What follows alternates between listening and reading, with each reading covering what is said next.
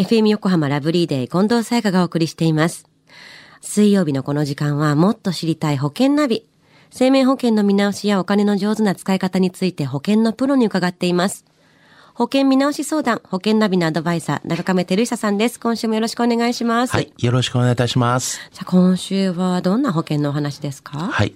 えー今日はですね、あの、住宅ローンを借りたときに、あの、一緒にこれ入る、こう、団体信用生命保険についてなんですね。うんうんうん。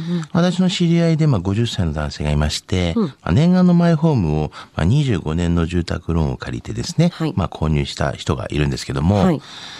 彼からまあ万が一自分が亡くなっても団体信用生命保険からローンが支払われるから、まあ他に保険の心配はいらないねなんて言われてたんですよね。ほんほん。うんそれを聞いて中亀さんはどう思われましたか、まあやっぱりいくら団体信用生命保険入ってるからといえ、まああのカバーできないものもあるよというような形で、まあリスクについてちょっと考えさせていただいたんですね。カバーできないものもあるんですか？そうなんです。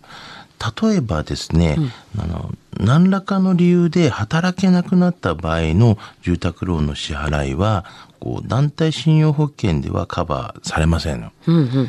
あの、もし、まあ、病気や怪我で長期に仕事ができなくなったらどうでしょうか？あの、住宅ローンの返済に自信がありますか？っていうことになりますよね。まあ貯蓄がすごくあればってことですけど、そしたらその場合はローン組まないわけですもんね。そうですよね。じゃあ何かいい方法はないですか？はい。長期の、まあ、いろいろに、まあ、伴うリスクを、まあ、傷病手当金などの、まあ、公的支援で考えてみると、まあ、有給休暇、まあ、最長、まあ、40日程度を、まあ、消化という形になりますよね。はい。あとは、健康保険から、まあ、傷病手当が、まあ、最長18ヶ月間、まあ、支給されますと。まあ、その他に、あの重度の障害認定を受けた場合は、まあ、障害基礎年金や、まあ、障害厚生年金を受け取れる場合もありますよと。うんうんうんうん。これはまあいろいろカバーされてるものあると思うんですけど、これだけじゃローンの支払いに支払いにはちょっと足りないかなっていう感じがしますよね。はい。あの、やっぱり、怪我や病気で収入が減ってもですね、まあ、生活費とか、もしくは住宅ローンは変わりませんよね。はい。まあ、そう考えたときにお勧めする保険っていうのがありまして、はい。まあ、そういうのはやっぱ収入保障保険とか、収入保障まあ、所得保障保険とか、はいはい。もしくは就業不能保険など、まあ、こういった保険がありますよね。うん。あの、聞いたことある保険なんですけども、これらは保険料っていうのは高くないですか？そうですね。年齢によって保険料っていうのはやっぱ決まっていきますから、はい。もちろん若ければ安い金額で、あの、年齢が経っていればそれなりの金額はなりますが、まあ基本的に積み立てみたいな形ではないので、基本そんな高くはないですよね。掛け捨てだからそんなに高くはならない。そうですね。では中亀さん、今日の保険の話、知得指数は？はい。ズバリ96です。うん。あの、住宅ローンの場合なんですけども、この団体信用保険だけでは、やっぱり全てはカバーはできないですよね。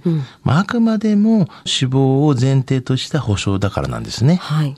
死亡でない場合のリスク対策がされていませんので、病気や怪我での原因でし仕事を休むことになってしまった場合や、まあ、収入が途絶えてしまうことへの保証を考えるべきだと思うんですよね。うん。まあ、ローンはこう団体保険に入ってるから大丈夫って思っちゃうけど、まあ、それはあくまでも亡くなった時だけ。そうなんですよね。そうじゃない場合もたくさんあるってことですよね。そういうことですね。今日の保険の話を聞いて興味を持った方、まずは中亀さんに相談してみてはいかがでしょうか。詳しくは FM 横浜ラジオショッピング、保険ナビ、保険見直し相談に資料請求をしてください。中亀さんに無料で相談に乗っていただきます。お問い合わせは電話番号045-224-1230045-224または FM 横浜ラジオショッピングのウェブサイトからどうぞ。そして保険ナビは iTunes のポッドキャストでも聞くことができます。過去の放送分も聞けますのでぜひチェックしてみてください。もっと知りたい保険ナビ。